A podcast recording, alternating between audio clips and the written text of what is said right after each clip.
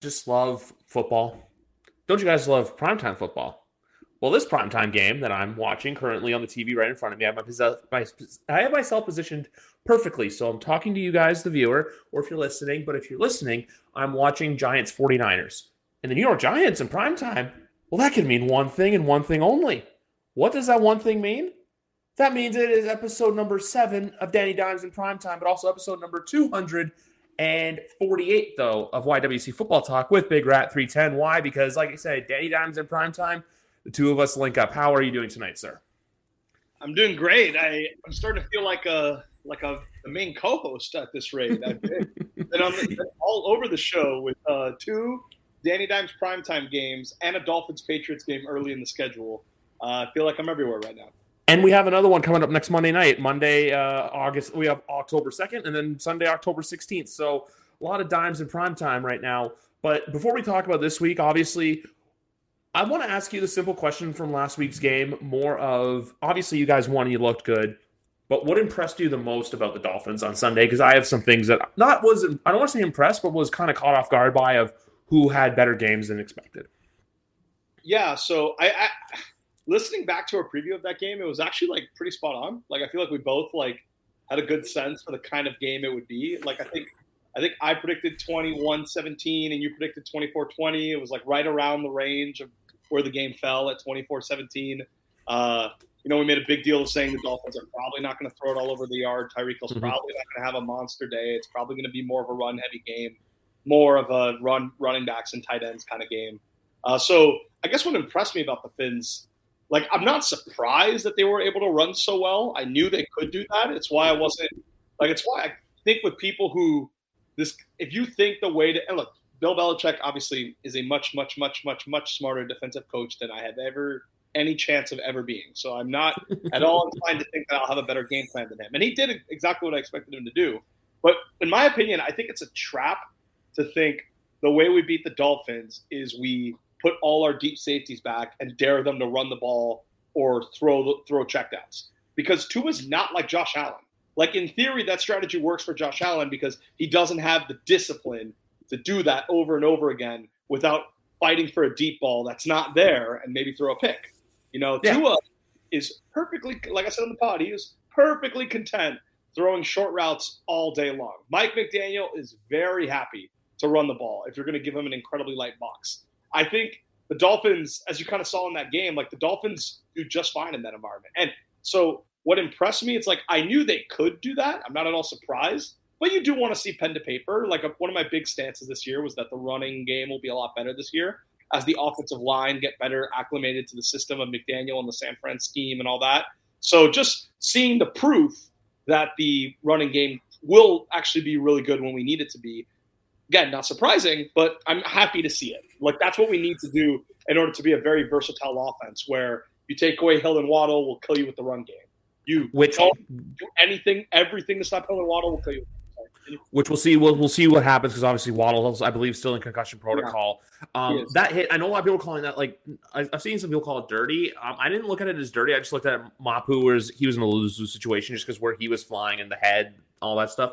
The one thing with Tua that really caught me by surprise was his ability to get rid of the ball so quickly, especially when he's in open space. He only took one sack against the Patriots team that really gave Jalen Hurts fits. And not to compare his apples to oranges, but obviously Philadelphia's got much better offensive caliber than Miami does. Miami's still up there though, but just that was a thing. And even to learning about like Melissa Stark's reporting where it was he's taking jujitsu to learn to fall on his head better. Because even the sack he took, it's not like he's getting ragdolled out there. Even like when he slides down, he kind of goes, but then he's not going full force like we've seen Josh Allen do through these first couple of games. Um, I hate myself for the fact that I called Andrew Van Ginkel underrated, and then he went out there and had a he had a great game. He was a perfect pass disruptor. Um, and then you also too called the Xavier Howard uh, DeVante Parker mismatch, which look was shown.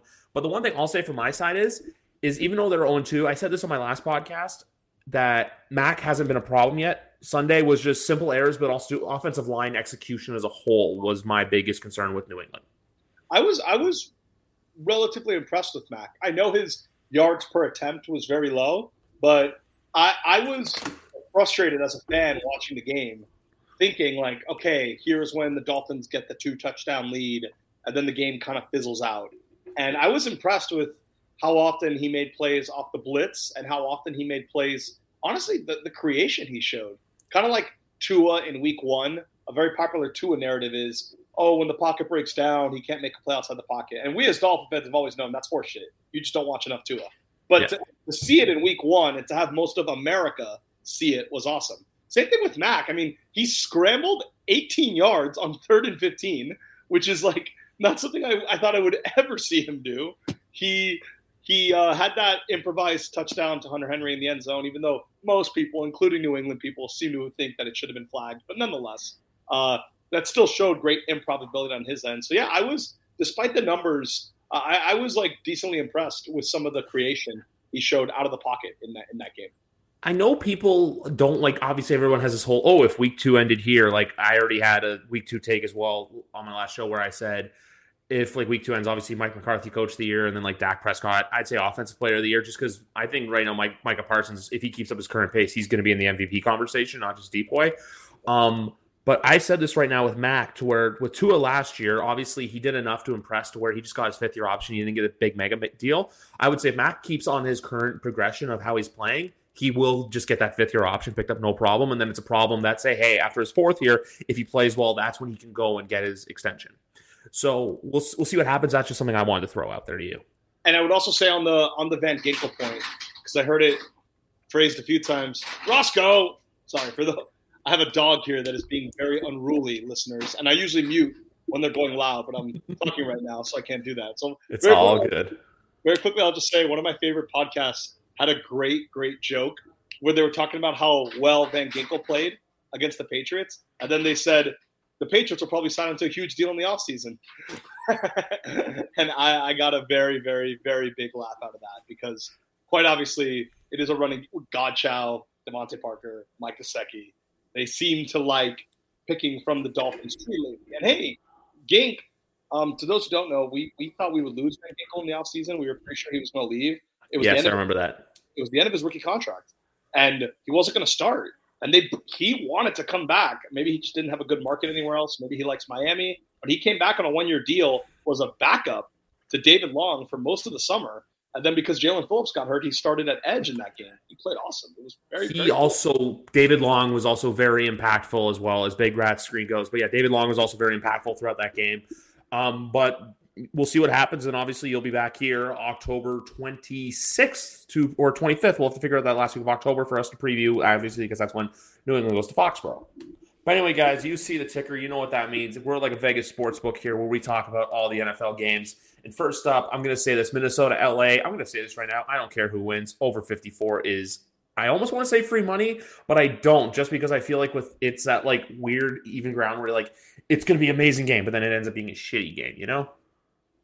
As Big Rat has disappeared on us once again, folks. Uh, if Roscoe's causing trouble, I don't know what's going on. But okay. uh, Roscoe's to the side. I'm back. I'm back. I'm back. I just had to, he back.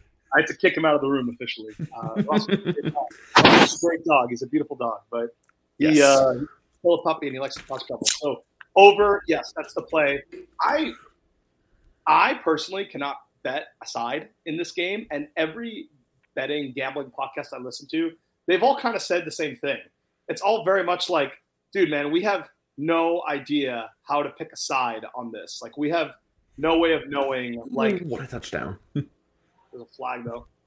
Ah, I don't know. I mean, it might be roughing the passer. Although Kittle doesn't seem too excited. It might be, but if that's a touchdown, that's a beautiful footwork by Ronnie Bell.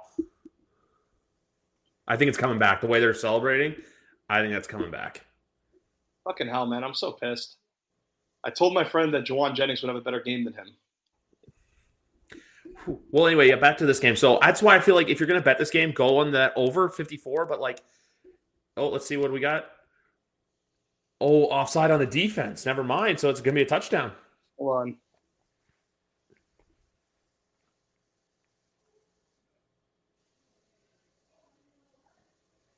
Or are you? Ahead? Am I ahead of you? Or is he texting? Uh, Let's see this. Boom, boom. Rookie on oh Big Ten on Big Ten here. Banks on uh, Bell on Banks. What is amazing footwork by Ronnie Bell as the Niners take a nine uh, soon to be ten to three lead. Yes. So, but yes, as I was gonna say, um, as I was gonna say, uh, as I was gonna say on this um, on this Vikings Chargers game, on this Vikings Chargers game, the uh, the no way to pick a side. Like it's really hard to know which side is going to win because they both have similar problems. It's like both their pass defenses are very leaky. Their offenses have been pretty good. The you know the Vikings are at home, but the Chargers have the better roster. Like obviously, it's a do or die situation for both teams. It's really hard to. I don't know how anyone can say with any degree of confidence like which team is going to get out of the slump, which isn't. Like most people are just by default saying the Chargers just because they were ahead of the Vikings early on. Um, yeah. But but yeah, I, I I would say it can go either way. I'm in that boat too, where it can go either way. But when it comes to picking a winner, I'm going to go with the Chargers just because I trust them more to get it done. You know, because it's like that. It, it, like this kind of screams Justin Herbert legacy game for the sense of hey, this could be the win that turns their season around. Because also, do the Chargers have the Cowboys coming to town on Monday Night Football in a couple weeks? So or week six. So yeah, a couple weeks after this. So that's that's where I stand with this game. But like we say, for this for the smart for the smart amount of money, just just bet the over and close your eyes. Um, Washington versus Buffalo. Obviously, Washington's been that team to impress. I uh, don't want to toot my own horn, but last week, who called Washington on the spread? Me, right here. Um, did not get Broncos right in the Fab Five. Me over here. that was a loss. Um, but we did call right with Buffalo. Obviously, Buffalo rebounding. Josh Allen, like that first drive, it's kind of you hold your breath if you're Buffalo, but then after that, 38 to 3 outscoring them. Like it's one of those things where we realized, yeah, no, Josh Allen's gonna be fine. Um, with this game, like I look at it from the perspective of this, and I want you to see what you think. I think Buffalo's gonna win, but I think Washington covers at six and a half. And this is that game where everyone kind of realizes, hey, Washington, you may not be like able to compete with the elite of the elite yet, but there's signs of this team can have make something happen. You know? Yeah, I it's this is another one that's kind of hard for me. Apparently a lot of the pros really don't know what to do with this game, so I'm probably gonna stay away instinctively, but I think it'll be good. We'll see. Like oh, I, am not I'm not betting this game. I'm just saying like what I think will happen. Yeah, yeah. I, I don't I, but I'm saying I don't know what will happen. Like you would think that like it, it should be a like based on how Buffalo played last week, you would think that it'd be more of a one sided game, but yeah. I, I have no clue. I, I just think this is one of those games where everyone thinks Buffalo's going to run away with it, but then it's kept closer to where everyone thinks. Because I'm going to set this up beautifully for you. So Buffalo gets a close win, and everyone's like, Miami's coming to town, big divisional game. Obviously, you lost to the Jets week one, so it's that little lingering doubt to where I'm not saying anything like I'm not calling what's going to happen week four, but it kind of sets that narrative up perfectly for your game against Buffalo week four in Orchard Park. So we'll see what happens. Let's just hope no Bills fans this week are arrested for being on Coke, LSD, and marijuana and jumping into the new stadium site. Um, even those games in uh. Um, Packers versus Saints. Um, I'm gonna be honest with you. I know the Packers are the favorite here, and I know I was on them last week too. But something about New Orleans. Like they look re-energized in the defense. Like they played really well. And I'll say this too. Vegas house call occurred in that game uh, Monday night. Meaningless to uh, to get the two point conversion, cover the three and a half, but still lose. Thank you, Carolina, for that one. and like the they had done nothing the entire game on offense. I think Bryce Young had like 60 yards passing entering that drive or something crazy because he only yeah. finished with 150, and that drive was 75 yards, and it was all passes. So like, it was truly a like, we don't care. We're just trying to get out of here. We don't want to avoid injuries. Like, we're just gonna play soft coverage and let you guys drive down the field. It was like the most like lax, undeserved like defensive drive I've ever seen. And it's just this. But hey, man, that's all that matters. Exactly, exactly that. But I'm um, going with this game though. Like I just look at it from that sense where I'm like, this is that game where it's like either hey, if New Orleans loses, it's kind of like they're two and one. They have that game against Tampa on next Sunday, but then with Green Bay, it's kind of that hey, will Green Bay rebound? Obviously, they lost the NFC South last week in Atlanta. Green Bay's home opener. But like I said though, I think there's just it's there's something about the Saints that really like feels different this year. And also too, I'll say this right now, and I've been calling this Chris Olave is one of the best young receivers in the NFL right now. Yeah, no, he's he's entering that like tier one is aggressive just because there's so many like elite receivers out there. Like truly, like when it, like the reason why I think the Patriots not to, this is not a Patriots centered point, but the reason why the Patriots receiver room hurts them, it's yeah. not it's not that any of those guys are bad. It's just that every team in the league has a thousand yard receiver. Every team in the league has some stud. So yeah. you have a bunch of second, third, fourth tier guys like Bourne and Parker and Gesicki and Hunter Henry. I, Hunter Henry is pretty good for a tight end. Like he's probably a top ten tight end at this yeah. point in his. So I, I will like give you credit on that. It's just when every if you go to every single team and it's like oh, the Jets have Garrett Wilson, the Dolphins have Tyreek Hill and Jaylen Waddle, the Bills have Stefon Diggs, and then you go to like to every single division and everyone has like that guy that like stud.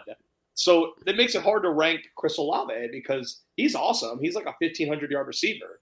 But if I were to say, oh, he's an elite receiver, and then you make me list all the elite receivers, I'm going to start listing like eight guys. So, uh, but yes, he is he is a superstar. Uh, Vegas apparently likes the Saints here. Currently, I'm on the Packers. I may change my mind on that. I'm currently have the Packers in the Fab Five, uh, just because I think they're the better team, and I think that they've they won they damn near won last week on the road without Aaron Jones, and Aaron Jones practiced today. I think he's going to yep. come back. And it uh, this is the this is like we'll talk about this when we get to the Dolphins, but this is the Packers home opener, and like I do think that matters for some teams. Like I know yeah. for the Dolphins, not just because it's in September, but the team's doing well.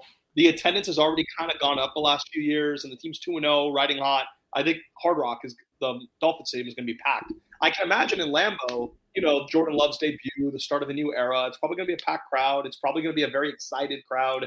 Uh, I think that matters uh, for for spots like this. So. Your rivals coach might be a pedophile. Um, we'll talk about that later. talk about um, that. Um, I, I just like I said, I, there's just something about the Saints, and also I'm not saying Chris Olave is like no, no, not top five, but I think when you list like all the young receivers in the league, obviously that excludes like you know like your Hills, your Diggs, like I'm talking about guys that have been drafted in the league within the last like four or even three years, going back to like 20, like all the 2020 drafts. Like when you think of all those young receivers, like how you go, you know, Justin Jefferson, uh, DeVonta Smith, Garrett Wilson, Chris Olave's name is right in there. There's a few that I'm missing, and there's one that a CeeDee Lamb. Like he, like when you think of all those guys, he's in there. But no, no, no. I'm not going to go out there and say the top five receiver in the NFL. No, no, no. There's too many guys ahead of him for that category.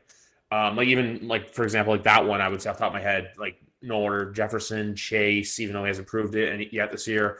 Uh, Diggs, Hill, and Adams. I'd probably had to rank it off there, and then I think Chris Olave falls in that like eight to 13th tier for like receivers in the NFL.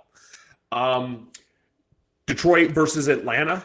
Um, this is an intriguing game because I think America, um, excluding Alex Kemp talking to America live from Detroit last Sunday, uh, I think America as a whole found out really that the Lions, not that they're not as good as we thought they were, but like, hey, they they had a really come down to earth game. You and I were both on Seattle, I believe, for week two.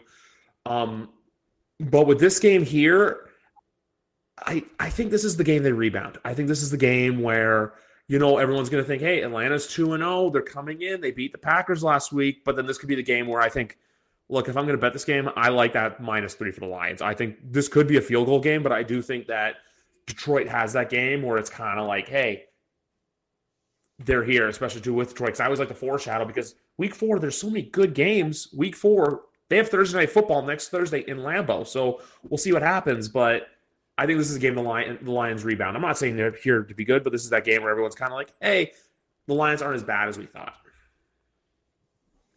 Uh, yeah, I, I I don't have a much of a feel for this one because I have a lot of respect for the Falcons.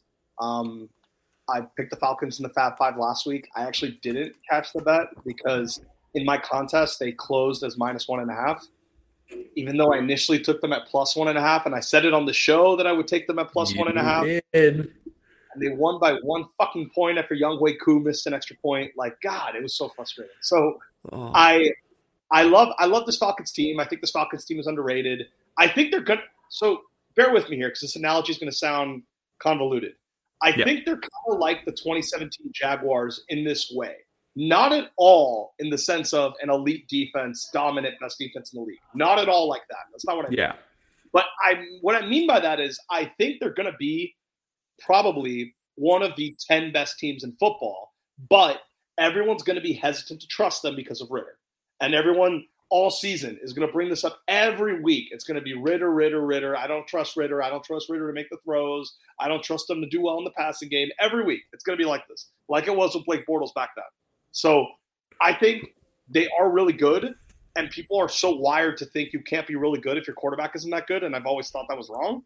And I think Ridder is going to be good enough. But in terms of this game specifically, I could see it going either way because is, is Detroit really going to lose two straight games at home? That's the other know. thing.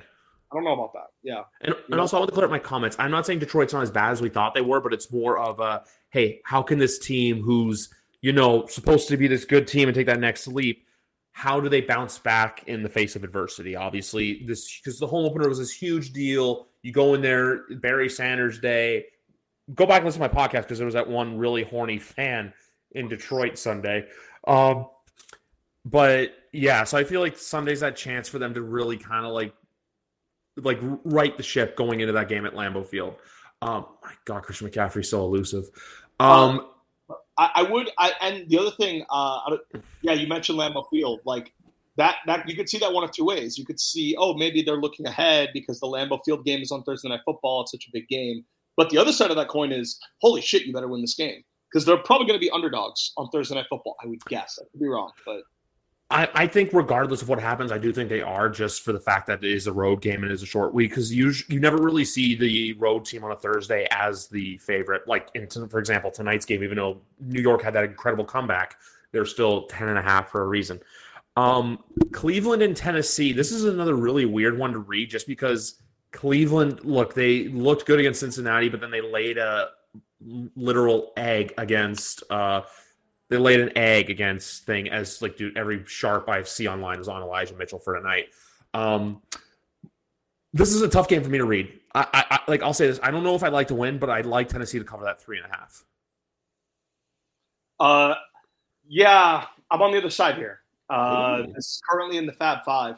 I feel disgusting about it. If there's anything I've built my reputation on the last two years, it's been telling you all how overrated the Browns are and how bad Deshaun Watson is.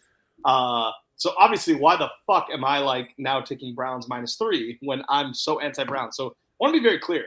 I still think this Browns team is overrated. Like this is not going to be a weekly thing for me. No, but their defense, a couple stats. So they they they allowed an offensive success rate as a team to the Steelers and Bengals yes. of 23 and 27 percent.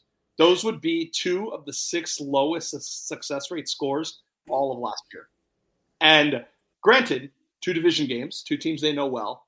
Also granted, Joe Burrow couldn't can't can barely stand straight right now with his calf, and the Steelers' offense is the worst in football right now. So yeah, there's natural caveats that can be applied to that, but the other the other uh, caveat to that though is that I think that um, I, the problem is that the Titans O line is very bad. Yes. Peter Skoronski is probably still not going to play this game. I saw he didn't practice again today. That is concerning. And so this Browns defense has been elite. No, uh, neither of the two opponents. Again, with a caveat about you know terrible Steelers offense. Joe Burrow's not healthy. Neither of those two teams ran a play in the red zone. Um, inside the red zone, all the Steelers field goals were outside of the red zone, and then they had two defensive touchdowns. So, like, this Browns defense is really good. It's in Cleveland. I think this Titans O line is really bad. I think not having Skoronski hurts. I just think the Browns are going to get a lot of pressure on Tannehill. I think this is going to be like a five sack day for Tannehill. And I think as a result, I like the Browns on this spread. This will not be a weekly thing for me. I'm not going to take the Browns very often on the show or in the Fab Five generally, but I do like them this weekend. Just just this weekend. Okay. Okay. No, I, I, get that. I get that. Um, next game here, we have Jacksonville and Houston. I know last week we were on them and it backfired, but I'm doing it again because I don't know if you saw this. But Trevor Lawrence is a, as a favorite, I think, of seven or more points, has either not won a game or has only won one or two games. Uh, your Wi-Fi is okay, sir. Um, so with this game, Jacksonville, Houston. Jacksonville's an eight and a half point favorite. Jacksonville hasn't been overly impressive this year, but Houston has been. So I don't know if Houston's going to win this game. I wouldn't do that, but I like Houston on the points here. Oh, uh, he is. I think he's frozen, folks. I think that you know what? No, no, no. I think the, the Wi-Fi uh, no good. Wi-Fi. Uh, sorry to improvise, but Big Rat has frozen up on us, so I'm going to take things away. Um, and to quote McGarvin from last night's uh, episode, well, if you're listening to this on Friday or Saturday, it was the episode I recorded on Wednesday, so kind of take that with a grain of salt for what it is. Uh, and like you said, we do things on the on the fly. Uh,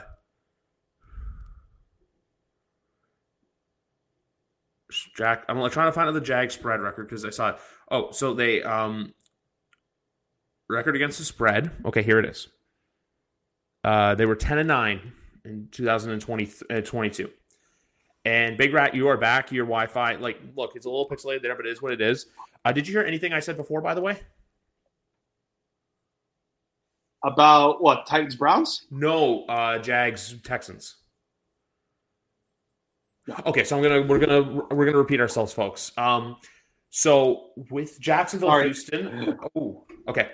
Uh, so Jacksonville, Houston. I I don't know if I like them to win. I like Houston to cover this game. It's like a rule from last week and a rule that's been applied for few years now. Don't take big favorite. Don't take big spreads in divisional games. Also, too, I think I saw something. Jacksonville has or Trevor Lawrence at least hasn't won a game as a huge favorite either. So I feel like this is that perfect close call divisional win. It could be a 10 point win for all we know, but I, I just don't I trust Houston enough to not do that, especially after the game they had last week against the Colts. I think I actually think the stat is that uh when he's favored by more than four That's points. He's like 0 and 5. Yeah, 0 and 5 against the spread or something like that. Texans beat Jacksonville in Jacksonville last year with a worse team, I think. I could be wrong. And I think the Texans, if there's one theme, like I, I like week three a lot because week three is one of the few weeks that has an identity. And one of the fun part about week three is that 0 2 teams put out a lot of effort. There's a line of demarcation in the NFL between 0 2 and 0 3. Um, much like we said with Chargers Vikings, it's do or die. So I like 0 2 teams in week three. I think they put up a really good effort. That's actually why for Survivor this week, I actually took San Fran and not Jacksonville. I just checked right now in our Survivor League. The most commonly picked team was Jacksonville, not the Cowboys, not the Chiefs. It was Jacksonville, and I think that's really risky. I would not take Jacksonville in Survivor this week. Generally, don't like using Survivor picks in divisional games, but that in particular is a very, very scary one for me. So again, I'm not predicting a Texans victory, but I do think they cover. And I do think the game could get close. And if it's close, you don't want that as your survivor. Yes, I do agree with that as well. Um, like I was looking at my league and it's the second highest. So so the, the highest ones for my survival league is this game right now: San Francisco, Jacksonville, Dallas, and Kansas City. Those are the biggest four. Uh, um, those, big, those yes. I, I still feel like even if Houston loses this game, it could be one of those things where if they keep it close, everyone's kind of like, "Hey, this this is a different Texans team." Not to say that they're going to be anything, but this is a team that is no longer that pushover team in the NFL. Um, I, I will. And last thing I'll say, people might not realize this: Jaguars offense, thirty second in EPA, thirty second. What? Let me tell you, everyone, what that means. The thirty first team is Zach Wilson and the Jets. Zach Wilson and the Jets through two weeks have a better offense than Trevor Lawrence and the Jaguars. They did not do anything against Kansas City. And I don't even think Kansas City was at their best last week either, because that's why they only put up 17 points. But moving on to that game in the aforementioned Zach Wilson as his Jets take on my Patriots, who they are an underdog right now. Um, I'm going to say this right now: bet this under game not because of who's playing, but because this game is going to probably be played in a fucking monsoon. So uh, there's the hur- there's a few games being impacted by uh, a hurricane. I know this is one of them. I think Buffalo, Washington's another. Dov Kleiman tweeted it out earlier today, and I think there's two other games on the Eastern Seaboard that it's probably going to be a, a rainy mess. So I'm going to say this. I think this is where New England gets the win. And then it's kind of that. I'm going to say this because I'm honest about it and I hate myself to be honest about this, but New England's going to get that win and then they're going to get their asses kicked in Dallas week four. So that's just me. But I still think that when it comes to quarterbacks, who do I trust more? I trust Mac Jones because I think last week we truly learned Zach Wilson's not an improved Zach Wilson. Yeah. I.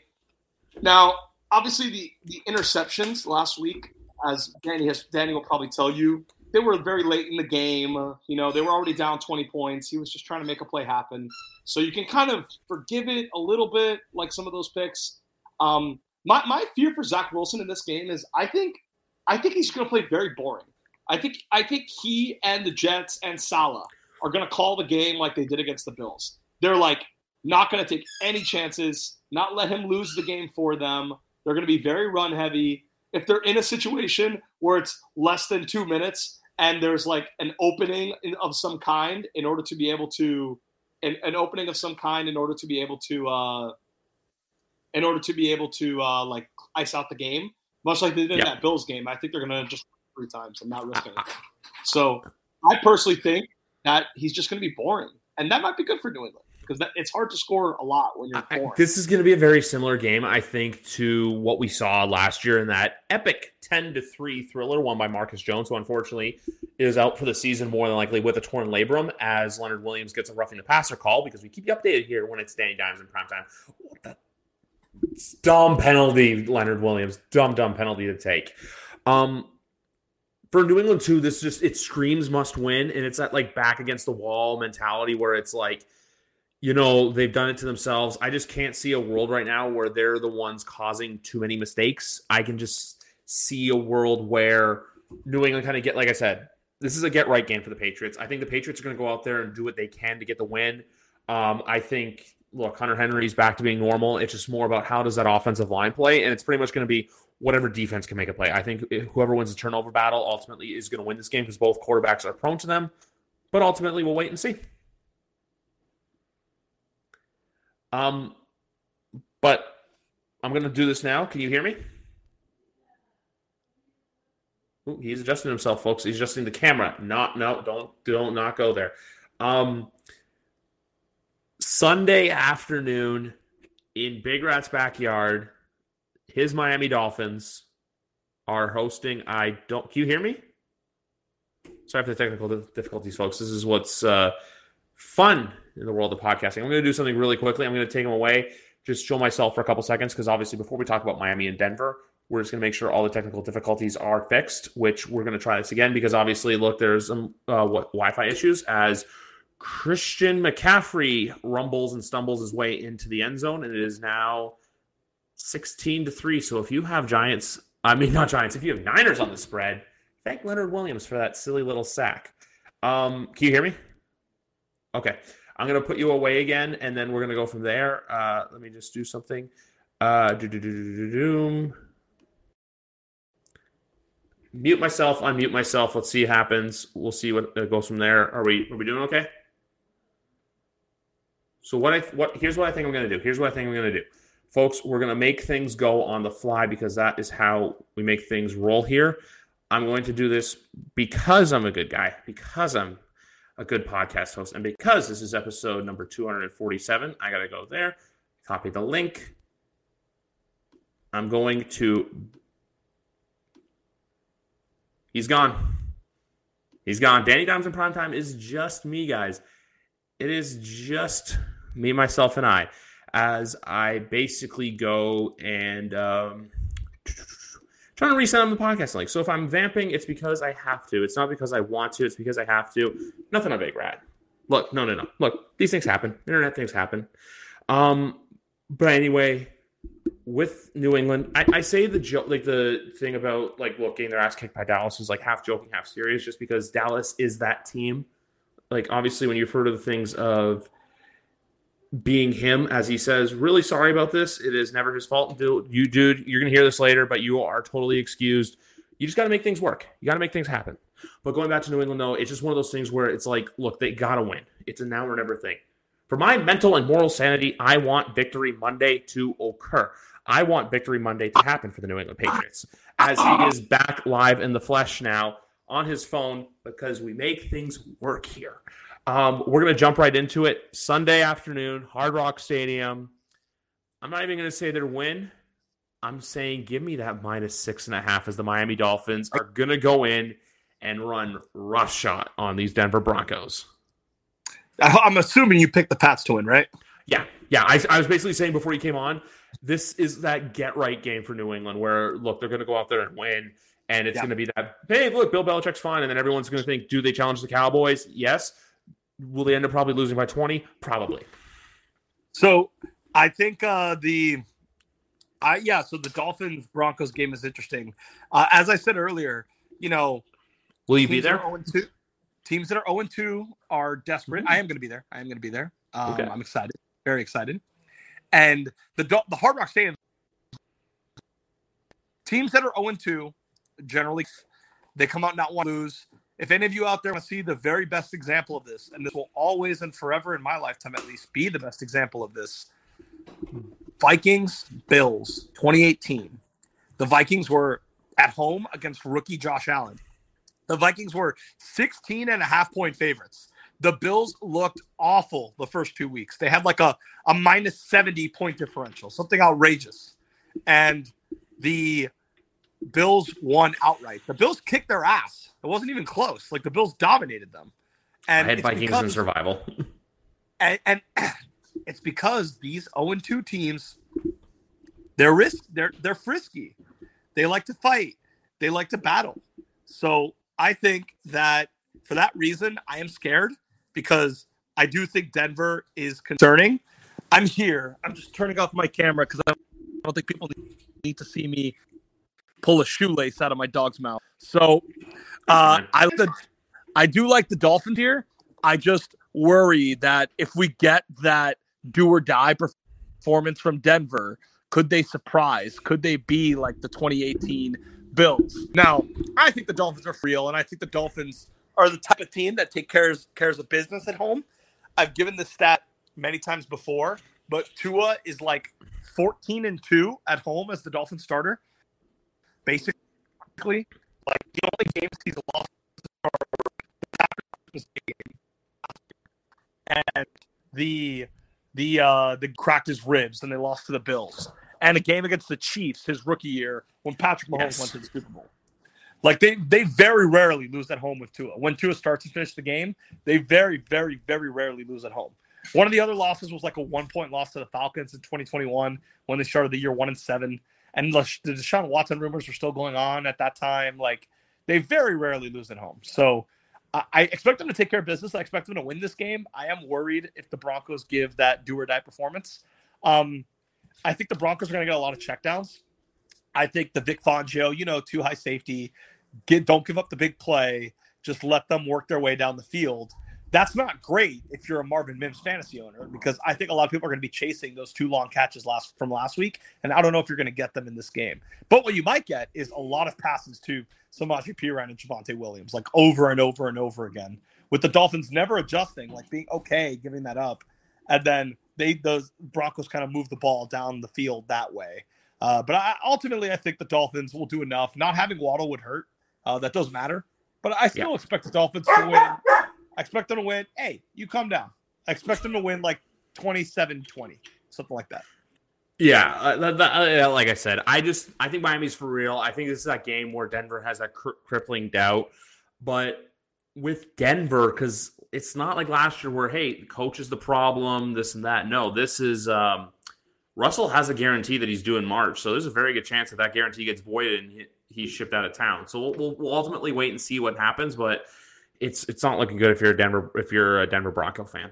Um, Baltimore and Indy. The only thing I have to say about this game is I think Indy covers the eight and a half. It just it seems like it's too high of a number, especially for how they played last week with Gardner Minshew.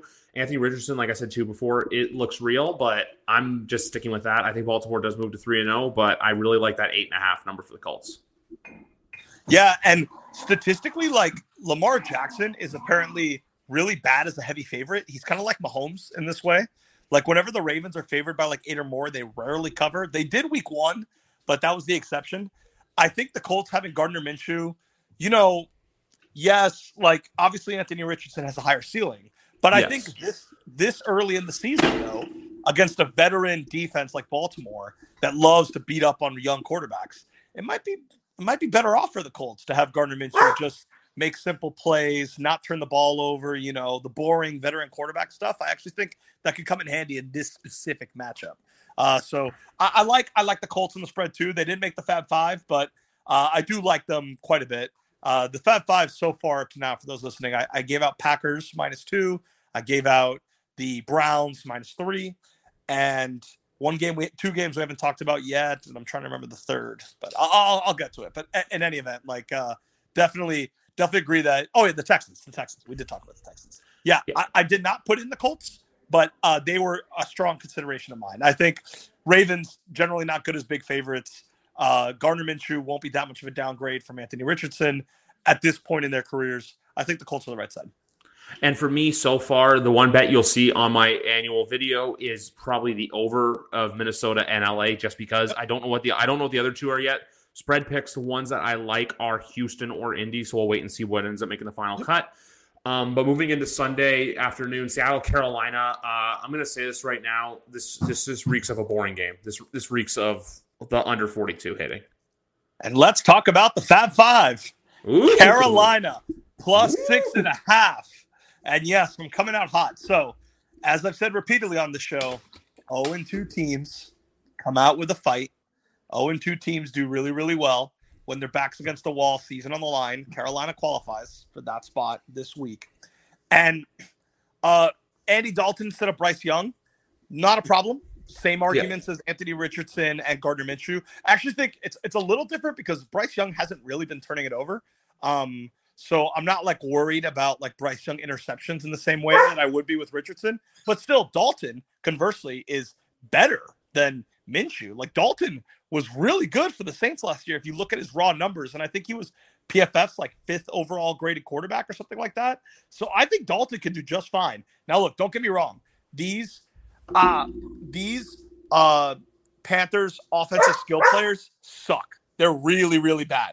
Like Adam Thielen, DJ Chark, Hayden Hurst. This is one of the few teams the Patriots can beat with their receivers because at least Hunter Henry is much, much better than than Hayden Hurst. So I think these receivers do suck. I just think why why is Seattle why is Seattle laying six and a half points here? Like when do we trust Seahawks to cover a number that big? I think Seattle's definitely going to win this game, but I think them covering six and a half, their defense has their defense has not been good through the first two weeks. I think I think Carolina backs against the wall against a bad defense. I think Carolina will surprise people here. I like not at all fazed by the backup quarterback. I like I like six and a half. I'm taking Carolina six and a half on the spread in the Fab Five. Ooh, we love to see it. We love to see it.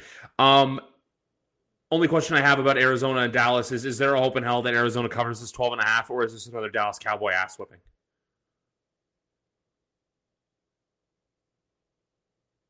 All right. Sorry, everyone. This is our loving dog, Roscoe. Oh, very- what a good boy. He is a good boy. He's just excited right now, but he's a very good boy. It's week three of the NFL season. It's it's it's week three of the NFL. You have to be excited for this. Um, you have to be Um. Uh, yeah. So Arizona is two zero against the spread so far. It should be noted. they are, and and it should be noted that they have currently been giving teams hell. They've they've actually. It's not just that they're two zero against the spread they've led for the majority of both of their games.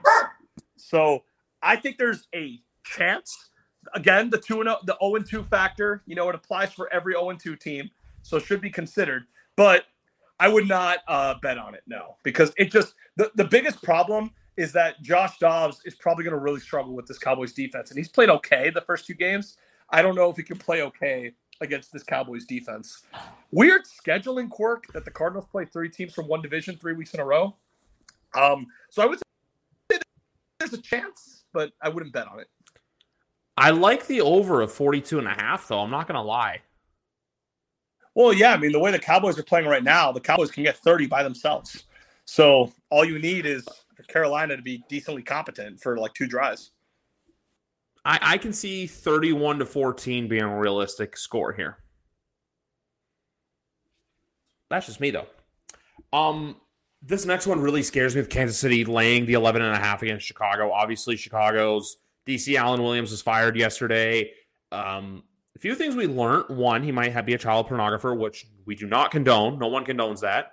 The other thing that I, I think I forgot about or I just remembered or just learned that Peanut Tillman is an FBI agent. I did not realize that. Like Chicago Bears legend now works for the FBI, and there it was just so weird how it's like fired for reasons like like resigned for reasons that no one knows. You have the Justin Fields comments. There was this whole weird report to about Halas Hall getting raided, which I feel like if it were to have gotten raided, we would have known about it. There would obviously have been photos of FBI vehicles outside of Halas Hall But all that aside, and apart from my bias of last week of them not covering, this just spells that game that Kansas City proves to the world we are the Kansas City of old. We are back to being a force. Like this screams them, but I just can't trust the number because we all know how bad Kansas City is as a spread team in the Patrick Mahomes era. Well, especially when the spread when it's a big spread. Like he's good against the spread when he's an underdog or when he's a short favorite, like last week. But yes. when but when he's a big favorite, they're usually a massive fade. It's a shame. If all this bullshit wasn't going on, I would strongly consider Bears plus 13 and a half in the Fab Five because as bad as they've been through two games, they they covered this number against the Bucks. Against the Packers, they didn't, but there's a lot of advanced analytical websites that think that Packers game more often than not should have been closer than it was because one of the interceptions resulted in a pick six. And it's like if that guy gets tackled where he catches the pick instead of returning it for a touchdown, maybe the score of that game is like 31 to 20 instead of 38 to 20 or whatever. So the Bears, you know, 0 2, desperation spot. They qualify against a team that notoriously covers is bad at covering big spreads.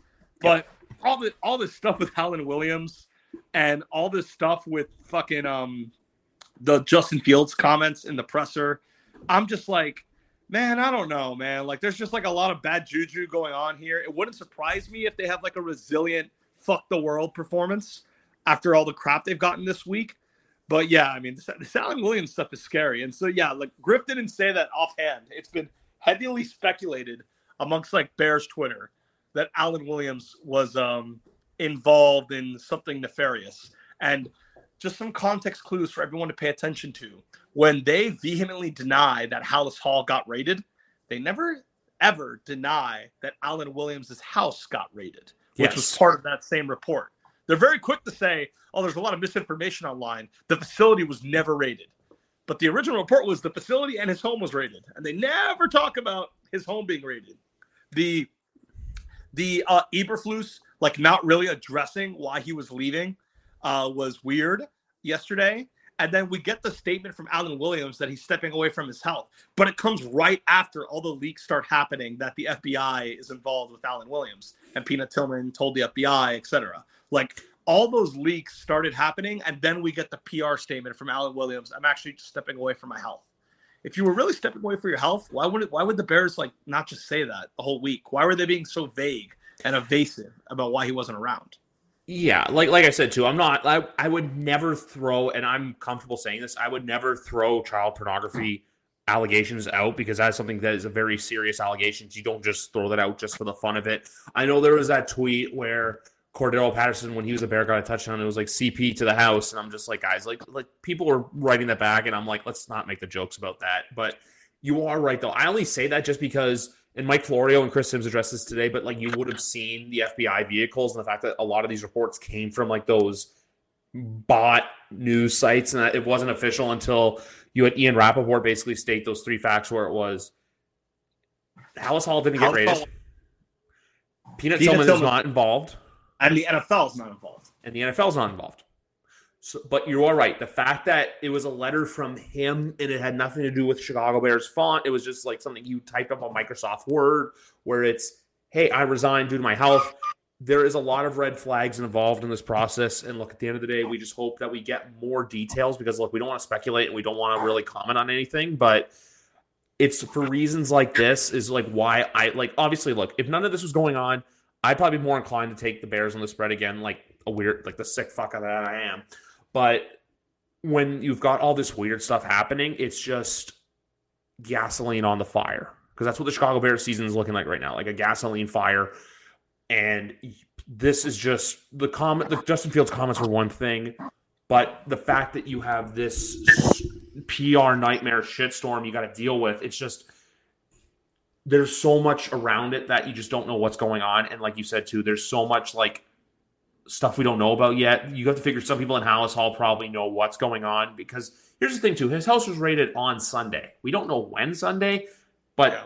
like you said, no reports about that were denied. So we'll wait and see what ends up happening. But for the meantime, we just hope that look, if anyone that was affected by this, that we just hope for the best for you because obviously the these are very serious allegations, especially if people are saying too, like you're saying, people are not just going to throw, oh, he was involved in child pornography out there just for fun. No, they're doing it because there's actual credible sources where it's probably coming from that, hey, this was May, this might be what's happening in Chicago right now with Alan Williams.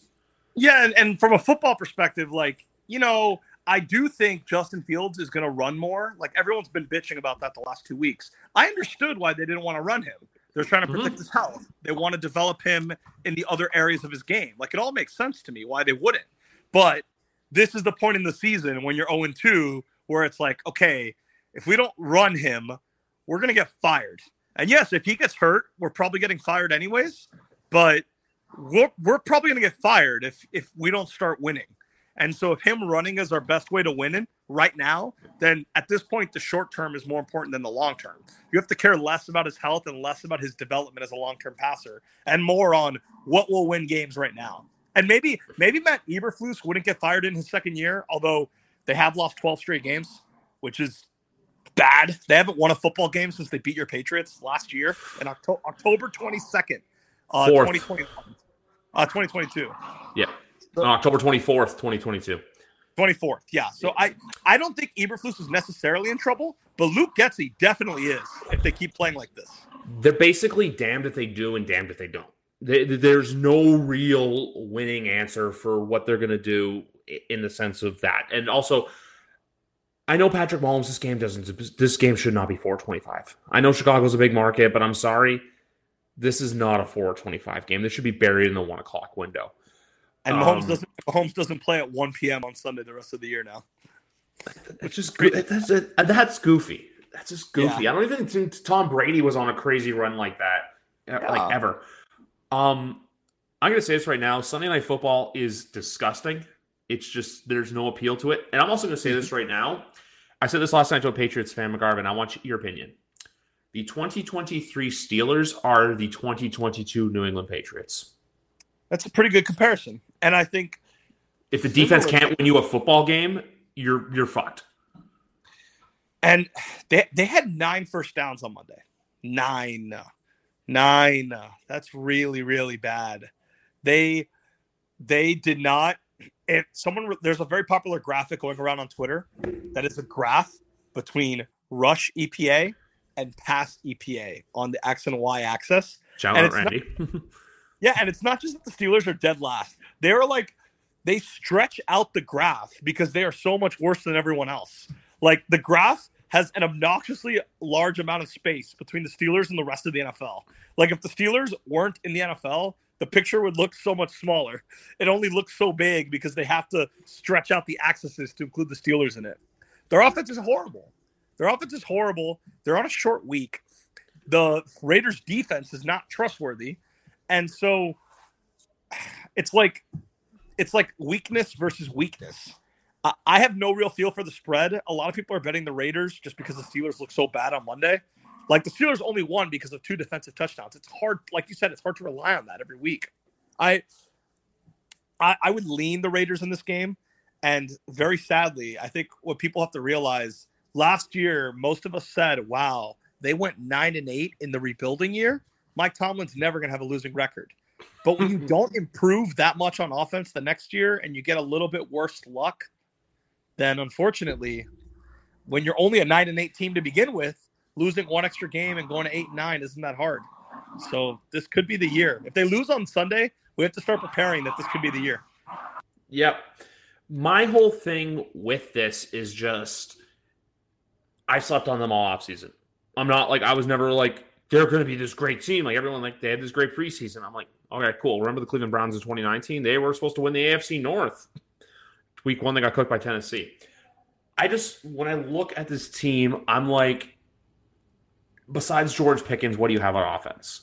Najee Harris, not it. Their offensive line, not that good. Their defense is good, but at the same time, too, blame Canada. It's literally is all Steelers fans want to do. Like I, I think if they have a losing record and miss the playoffs, he's probably getting fired. There's probably no excuses around that. Like you, you have to fire Matt Canada. Um, if I were to bet this game, I'm not going to. I, I just take the under. I think you just you hold your breath. You take the under forty. Like this, yep. this game screams yep. like sixteen to ten. This game yeah. screams like. Do you remember the? Actually, they played this exact same game on Christmas Eve last year. I believe it was thirteen to ten Um, yeah, with the and the and the the touchdown came on a very late drive by Pickett towards the like the last two minutes of the game. This is although this is going to be a home game for Pittsburgh because let's face it, Steelers it's going to be all black and yellow in Vegas on Sunday because Steelers not apart from traveling well, it's the fact that hey, it's Vegas, so it's like you get the two of them, you have Steelers fans everywhere. But that's that's all I got to say about this game. Um, Monday night, first game. Any chance Tampa covers that plus five? Last team in the Fab Five, the Tampa Bay Buccaneers, baby. We got the Texans, the Panthers, the the Texans, the Panthers, the Browns, the, Pack, the Packers, the Browns, and the Bucks. So four of my, if we remove Jordan Love, because Jordan Love has played well, but let's yeah. I guess let's include Jordan. He's still unproven, but here are the five quarterbacks I'm backing this week: Jordan Love, Deshaun Watson, Andy Dalton, CJ Stroud, and Baker Mayfield. Those are my five quarterbacks in the Fab Five. I love the Bucks here.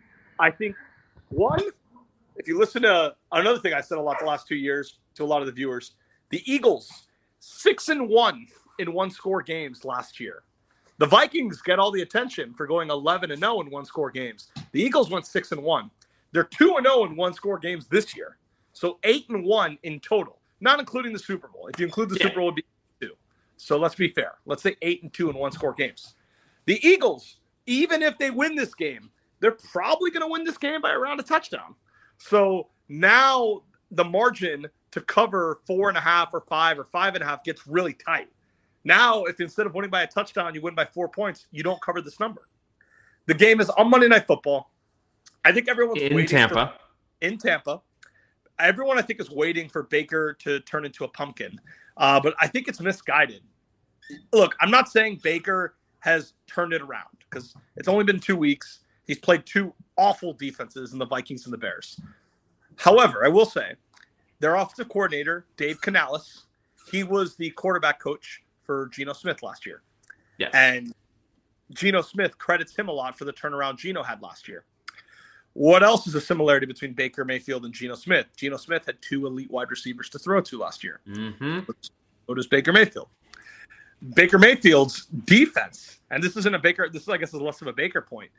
And I, I was screaming this in the offseason. This Tampa Bay defense is not that different from their Super Bowl defense. They really haven't lost that many guys. Most of the guys they lost are the mercenaries on the defensive line. Yes. Um, like Nitu and JPP and all those guys from the Super Bowl team. But like Shaq Barrett is still there. Lavonte David and Devin White still there. Carlton Davis still there. Antoine Winfield still there. V- Vita Vea still there. A lot of their best players are still there. Todd Bowles, Todd Bowles made Justin Fields' life a living hell last week. Now they didn't run him very often. They'll run Jalen Hurts more often than they ran Fields last week. Yeah. But if you also remember, Todd Bowles made Jalen Hurts' life a living hell in the 2021 playoffs when Tampa Bay played Philly back then. Now, the Eagles have the best offensive line in football. So it's a little bit different now than it was back then. And the Eagles might end up winning this game. But I think the Bucks on Monday Night Football at home are going to play with a lot of energy. I think the Eagles' issues in the secondary with all these corners that have been hurt, Avonte yes. Maddox out for the year against the Bucks receiver corps, I think that matters. And I think the Eagles' offense it's been kind of middling so far. And I don't know if they're going to be able to dominate the run in this game like they do with every other team. Like they dominated Minnesota in the run game. Are they going to dominate the Bucks trenches? Are they going to dominate Vita Vea in the run game? I'm not so sure. So yes, the Eagles still have AJ Brown and Devonta Smith and Dallas Goedert. They have an embarrassment of riches, but I do think they're not going to run the ball that well in this game, which I think is, hmm. means their offense isn't going to score that much in this game. Their offense wasn't that good against your Patriots. Like statistically, they, if not for the pick six, they didn't do much. So I, I think their offense is not going to be that good, and I think Baker's going to have success with these receivers. The only way I lose on this bet is if the Eagles O line destroys. I mean, the Eagles D line destroys Baker. If the Eagles D line destroys Baker and Baker's like under pressure and throws a bunch of interceptions, yes, this bet is dead. I'm hoping that the Bucks O line will do enough and that Baker will get the ball out faster to those receivers in the secondary down the field. So I like the Bucks plus four and a half, uh, plus five, plus five and a half, whatever it is. I think the Bucks can win this game, and even if they lose this game, I think they're going to lose this game and cover this number. Um, I'm going to say this right now too, with all the odds. So basically, all the odds come from an app called BetStamp. It's like the Canadian version of Pikkit. If you use promo code GriffB, you can download BetStamp and basically shop for the best odds. So basically, it gives you all the best odds for varying NFL games, and basically, it's like, hey, Bet Rivers may have this, but then uh, Bovada may have this, but then Caesars has this. So for this Monday night game, the plus five is available courtesy of our friends at the Score Bet. And uh, for uh, the second Monday night game, I'm going to say this. I know they're a favorite, but their backs are against the walls, and I feel like a lot of people doubt them. I like the Cincinnati Bengals outright. This is that 0 2. This is that 0 2 spark that takes them. That like this is that oh, the Rams look good. This is that, you know, that Puka Nacua and all that stuff, which someone tried trading me Rhamondre Stevenson for Puka Nacua in fantasy. Puka's look great, but I just think that's a player that's eventually going to turn into a pumpkin. With this game, though, I like two bets. I like Cincinnati outright, and I think this is the game where Ja'Marr Chase gets into the end zone. Because look, who's gonna who's gonna cover him? Think about it. He's played two really good defenses in the first two weeks. Who realistically is going to cover Ja'Marr Chase in the secondary? I don't know. My fantasy team also that has Brock Purdy as one of the quarterbacks needs that to happen as well. I think I think that uh, I agree with you. The Bengals. This I know this is a loaded statement, and this might sound foolish because of their credentials over the last two years. I think the Bengals season is over if they lose this game. Like, yes, the division is too hard. The division is too hard. They already in Baltimore. It seems like, and this could be wrong, but it seems like the Browns are going to be a lot better this year. So I think the Bengals absolutely have to win this game.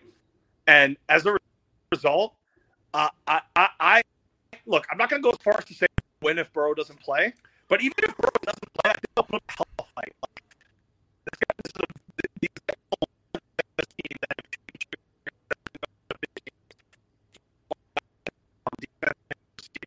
even if Burrow's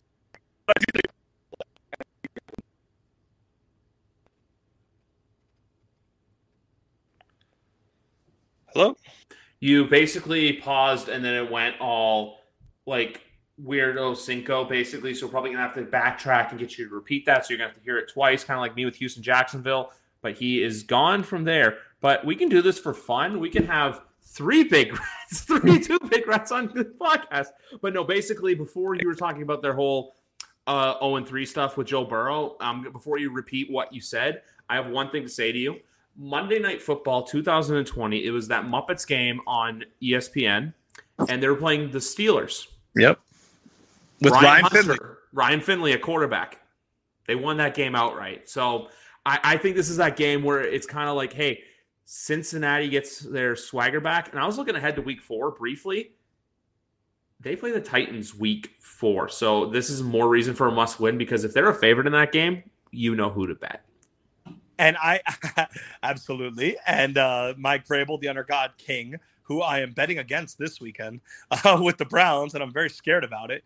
But uh, I all I was going to say was that uh, I think even if Burrow doesn't play, I think there's a lot of guys on this Bengals team who have played a lot of big games, and I think yes. they're going to rise to the occasion. I think you'll see guys like Germaine Pratt or guys like Tee Higgins, guys like Tyler Boyd, Joe Mixon. I think these guys are going to make these guys are going to make big, big plays even with a backup quarterback. Now, I'm not saying I would pick them to win without Burrow because that does hurt, but – I think they'll give a really inspired effort. And with Burrow, I just think, yeah, I think I think they recognize the moment. I think they recognize this is a do or die spot for them. And I, I I struggle to see them losing this game. It's football, anything can happen. I know the Rams have looked pretty good, but I don't know, man. Like I, I, it gives me flashbacks to when my Dolphins played them on Thursday Night Football, and they were one and two at the time. And yes, Tua got concussed. We'll never know what happened but they just played with like a we're back energy, and that's what I expect on Monday. And there's a report too that they're wearing those. And look, the uniform bets went 0 2 this week with Cleveland and New England both losing in their throwbacks and their uh, alternatives. But Cincinnati's in those nice white uniforms with the white helmet Monday night. So I'm just saying. Who Dey? Um, one more quick thing before we go quickly. Um, obviously, we talked about Colorado last week. They looked good. They looked really good but this week I think is a true litmus test against uh, Oregon. My question for you is: Is there? I think the more I look at it, I don't want to take them to cover the big number just because all of America's on it. Yeah, I don't. I don't like them on the number. Like, I feel like if you think Colorado's going to keep this close, go real ballsy, bet on the money line, bet on the energy. You know, the Deion magic continues.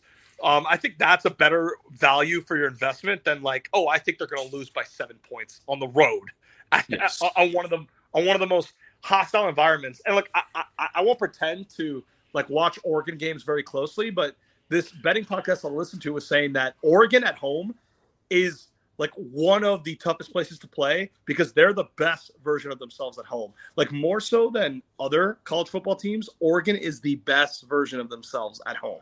And that makes it really scary. This Colorado team, look, it's a fun story. It was exciting. I love that game against Colorado State, but they got outplayed. They were lucky to take that game to overtime. And Oregon is just such a good team. Bo Nix, is going to go high in the NFL draft next year, higher than people think. I think he's going to be a second round pick, if not a late first round pick, which is hilarious because he was like a joke when he was at Auburn his first oh few years. God, yes. But I mean, so was I'm old enough to remember Kenny Pickett was a joke at Pittsburgh. Joe Burrow was a joke his first year at LSU. Guys improve, guys get better. And so I think this is just too much to ask. Bo Nix with the defensive minded head coach, they have more talent. Colorado's defense has not been good. Like they limited Nebraska, but that doesn't mean that much. Their defense gave up 30 to Colorado State and 40 to Texas A&M. I mean Texas uh, TCU. So it's just a tough spot. Like I, I love. I, look, I think it'd be fun if they won. I think it'd be fun if the magic kind of continued for another week. But yeah, covering 21 points, I, ah, it's just tough. It's just a different level of competition. 69 and a half, baby. Don't even think about sweating it. Just take that and run. Um, that's the thing too, because like I'm like they haven't been challenged yet. It's that whole like you know TCU like TCU 2023 is what LSU 2020 was, where it's just uh, they lost all their guys. Nebraska's Nebraska, and then Colorado State. Look, you deserve to like. I mean, you had to do what you had to do, but you barely squeaked out the win. So we'll see what happens. But honestly, Autzen Stadium, give me the Ducks. And also, I actually had to take before we go. Before I got one more thing. I just said this last night. So you know, earlier I said with that Denver could possibly there's that like I think there's a weird way Denver could get out of the Russell Wilson contract after this year. A quarterback I like that I think will go that I feel like the normal NFL fan doesn't know about, but you and I know about. Michael Penix Jr. for the Denver Broncos. Pen- Penix is a beast. I've had him on my college fantasy team since he was in Indiana. Uh, love Penix. He's a stud. That conference is crazy right now. Like Sanders at Colorado, Bo Nix at Oregon, Caleb Williams at USC, and Penix at Washington, it's loaded. Uh, I like Penix a lot. He, Tua, Tua, bigger arm. I just don't want him in the AFC East, but you know what? AFC East has their quarterback situation figured out. But anyway, guys, episode number 248. I have to double check that just because of just because like look i like i do things on the fly here a lot. And yeah so episode 248 is in the books. Episode 249 coming out monday night. Kyrie thompson is back with me where he dm'd me this himself. Let's get weird. But anyway you guys for big rat and i i'm griff. You know where to find us. Have a good night everyone. Enjoy week three of the nfl football season hi i'm logan anderson host of the say the damn score podcast on my show, I deep dive into the sports broadcasting business by, you guessed it, talking to sportscasters. The show has featured big names like Bob Costas, Kenny Albert, and Verne Lundquist, as well as many up and coming broadcasters who you may not know yet, but you will know soon. Whether you're looking for professional development as a sportscaster, different career paths, or if you just want to be entertained by hearing some of the best storytellers in the world tell their own stories, this podcast is for you. You can subscribe to the podcast on all major podcast platforms, or you can visit our website, saythedamnscore.com. Do did, will, the Story of People podcast is now available on the Crier Media Network. The first five episodes are here and feature some incredible guests that fit into one or all three of those categories. Ready? Tara Sloan from the San Jose Sharks, Undercurrent podcast at NBC Sports. Marianne Iverson from Iverson Voice and the Let's Take This Outside podcast to talk about the world of outdoors as well as voiceover land. Ariana Hunsicker, future Canadian Paralympic swimmer, already winning tons of awards for this country. Scott McGregor from the Hot Wallet podcast to dumb down the world of crypto, Bitcoin, and NFTs so you don't have to. And Jackie Holowati from Climate Pledge Arena in Seattle, Washington, the first net zero carbon certified arena on the planet. Wherever you get your pods, wherever you watch your pods, and on the Crier Media Network.